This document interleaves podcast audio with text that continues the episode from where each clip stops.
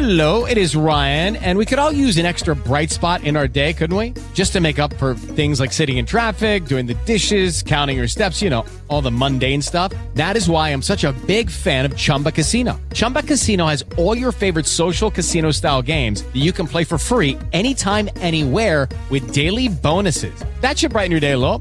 Actually, a lot. So sign up now at chumbacasino.com. That's chumbacasino.com. No purchase necessary. Group. Void were prohibited by law. See terms and conditions. 18 plus. Hey guys, it is Ryan. I'm not sure if you know this about me, but I'm a bit of a fun fanatic when I can. I like to work, but I like fun too. It's a thing. And now the truth is out there. I can tell you about my favorite place to have fun. Chumba Casino. They have hundreds of social casino style games to choose from with new games released each week. You can play for free anytime, anywhere and each day brings a new chance to collect daily bonuses. So join me in the fun. Sign up now at ChumbaCasino.com. No purchase necessary. VGW Group. Void were prohibited by law. See terms and conditions. 18 plus. Se il monopolista di Stato russo Gazprom torna a chiudere questa mattina i rubinetti del gasdotto Nord Stream, la condotta che porta il metano in Germania, per tre giorni di lavori di manutenzione programmata in Italia, Mario Draghi rivendica quanto fatto per fronteggiare questa crisi.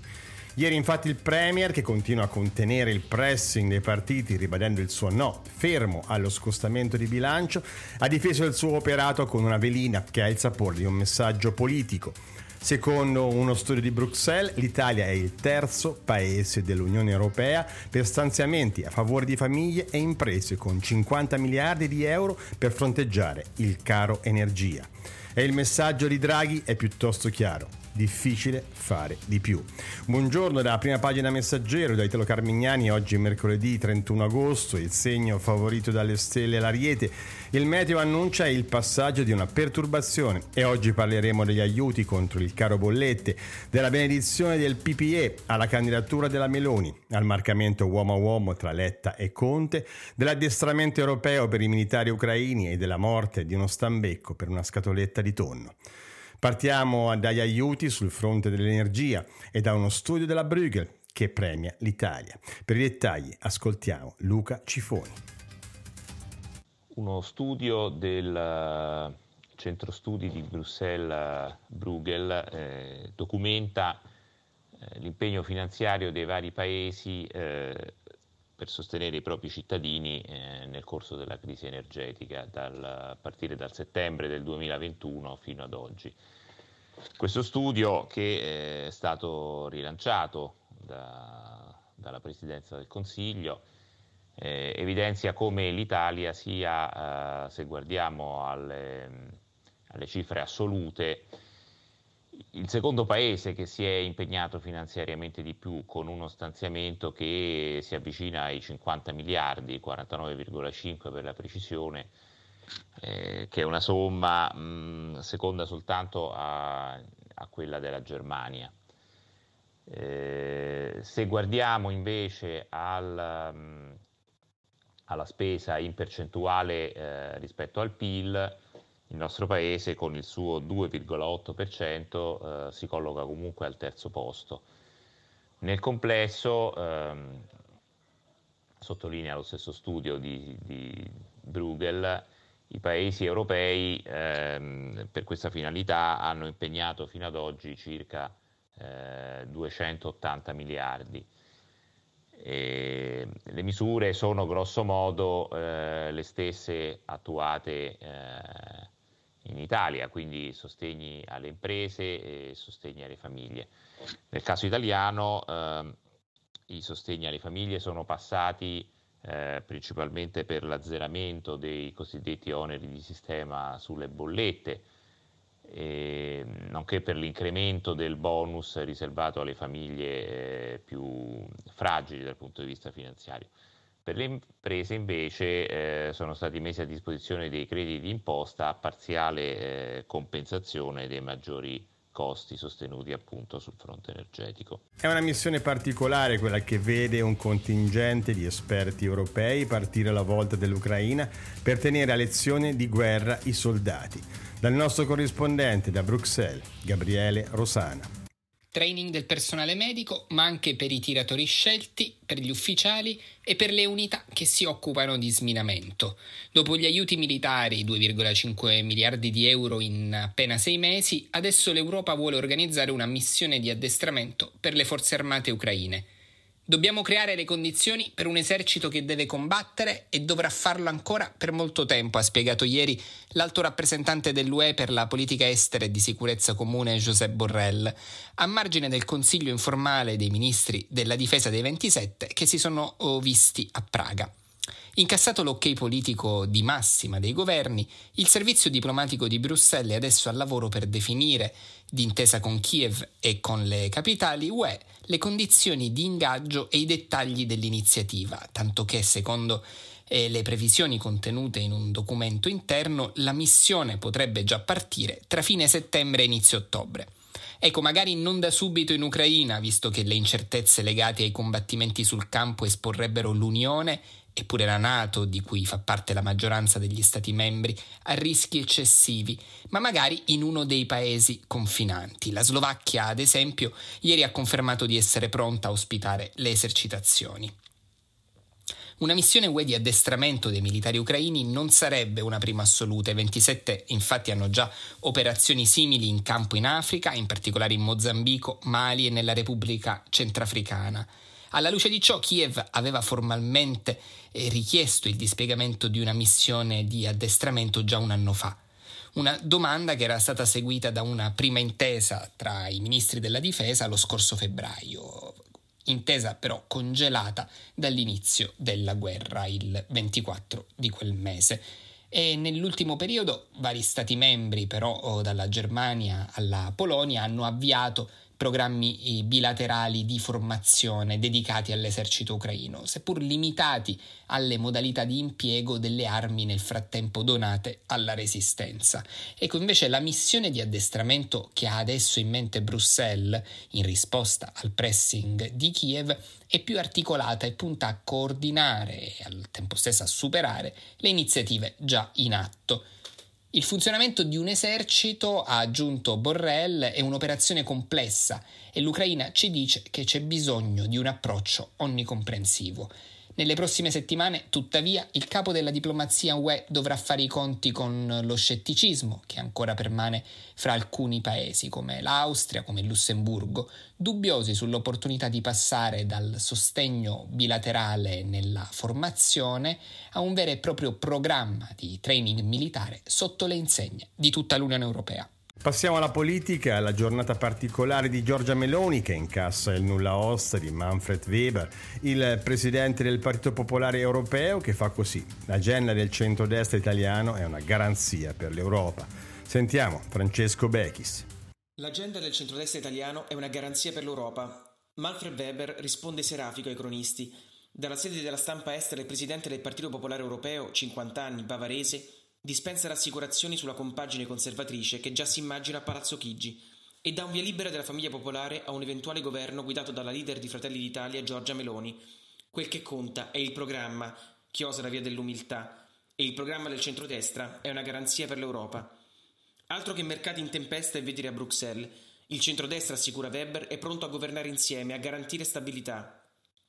L'arrivo del leader popolare a Roma era atteso da giorni. L'invito partito da Forza Italia, che nel PPE è iscritta fin dalle origini e in questa campagna elettorale ha scelto per la prima volta di inserire il logo nel contrassegno. L'agenda capitolina del capo dei popolari europei è stata invece preparata da Tajani ed è fittissima. Il tempismo del tour non è casuale, perché il plauso di un pezzo massimo della politica europea come Weber, quotato come prossimo candidato del Partito Popolare Europeo alla presidenza della Commissione UE, aiuta a far cadere i veti europei, veri o presunti, sulla strada che divide il centro-destra dal governo. Non ho dubbi sulle istituzioni democratiche di questo paese, risponde Bavarese a chi gli chiede se in Europa digeriranno un esecutivo con Giorgia Meloni e Matteo Salvini nella stanza dei bottoni.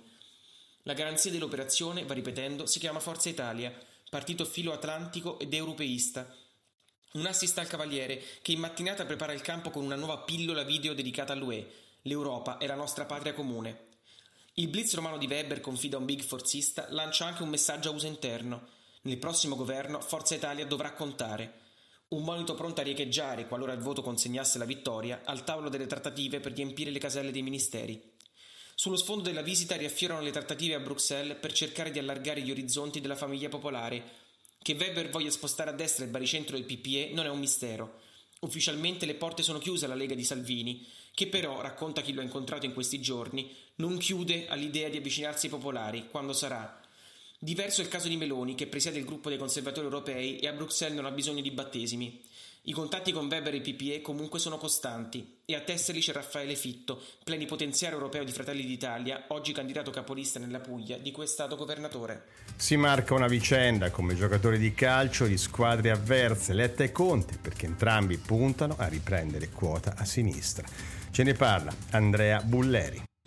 Uno va a caccia di voti dei delusi dall'addio a Draghi, l'altro rivendica di essere stato il primo a mettere in discussione il Premier. Stesso bersaglio, la conquista del cuore del nord-est produttivo, scontentato dalla Lega, scommettono. Stesso posto, Vicenza e Interland il primo, Vicenza Treviso Rovigo l'altro, stesso giorno. Le strategie, invece, sono opposte. Si marcano stretti Enrico Letta e Giuseppe Conte, pur guardandosi bene dall'incrociare le proprie strade, è da qui che gli ex alleati del campo largo hanno dato inizio ai rispettivi tour elettorali a una manciata di chilometri di distanza, entrambi decisi a conquistare il cuore di quegli imprenditori sedotti e ritengono PDM 5S abbandonati dalla politica. Per Letta, che a Vicenza corre da capolista, piantati in asso dal centro-destra, che ha staccato la spina al governo Draghi. Per Conte, insoddisfatti dall'operato del Premier, che non è intervenuto con tempestività sulle bollette. Eccole le due narrazioni contrapposte che per 24 ore si sono scontrate in un feudo storico del voto moderato tutta incentrata sull'impatto positivo del PNRR sul territorio e sulle aziende, quella di Letta, tarata sul superbonus, quella di Conte. Grazie a quella misura abbiamo rilanciato cantieri e posti di lavoro, rivendica il leader pentastellato. Il governo invece sta frenando il 110% per un pregiudizio ideologico.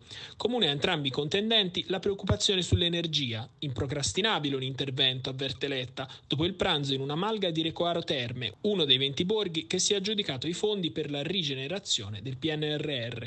Rilancia Conte in visita a una comunità energetica di Ponzano Veneto, Treviso. Il governo è in ritardo, noi da sei mesi proponiamo soluzioni contro le bollette alle stelle. Poi incalza sullo scostamento di bilancio, andava fatto prima.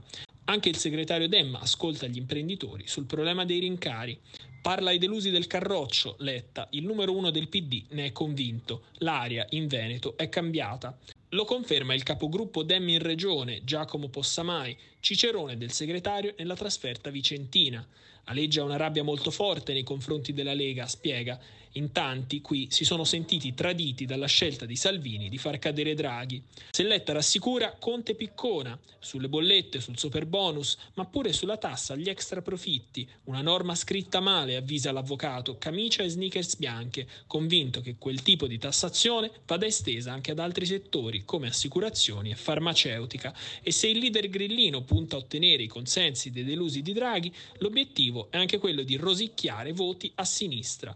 Morire per una scatoletta di tonno finita in gola non è successo a un essere umano ma a uno stambecco e l'allarme per i rifiuti abbandonati in montagna diventa subito virale, come ci spiega Claudia Guasco. Un mozzicone di sigaretta resiste almeno 5 anni, un sacchetto di plastica ha una vita tra 100 e 900 anni, più di un ghiacciaio perenne.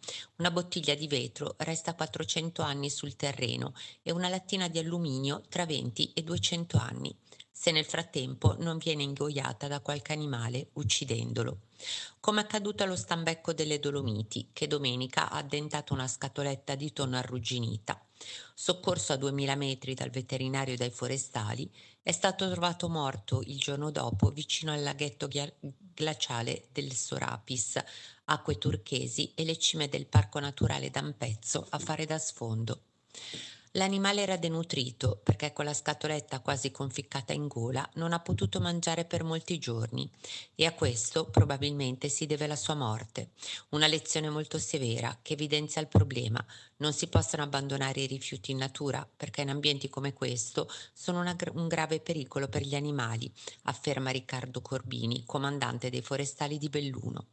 Non è la prima volta che accade, come ricorda la presidente del Parco delle Dolomiti d'Ampezzo, Michela D'Apozzo. Qualche anno fa, all'esemplare di una colonia poi decimata, è stata fatale una lattina di bibita.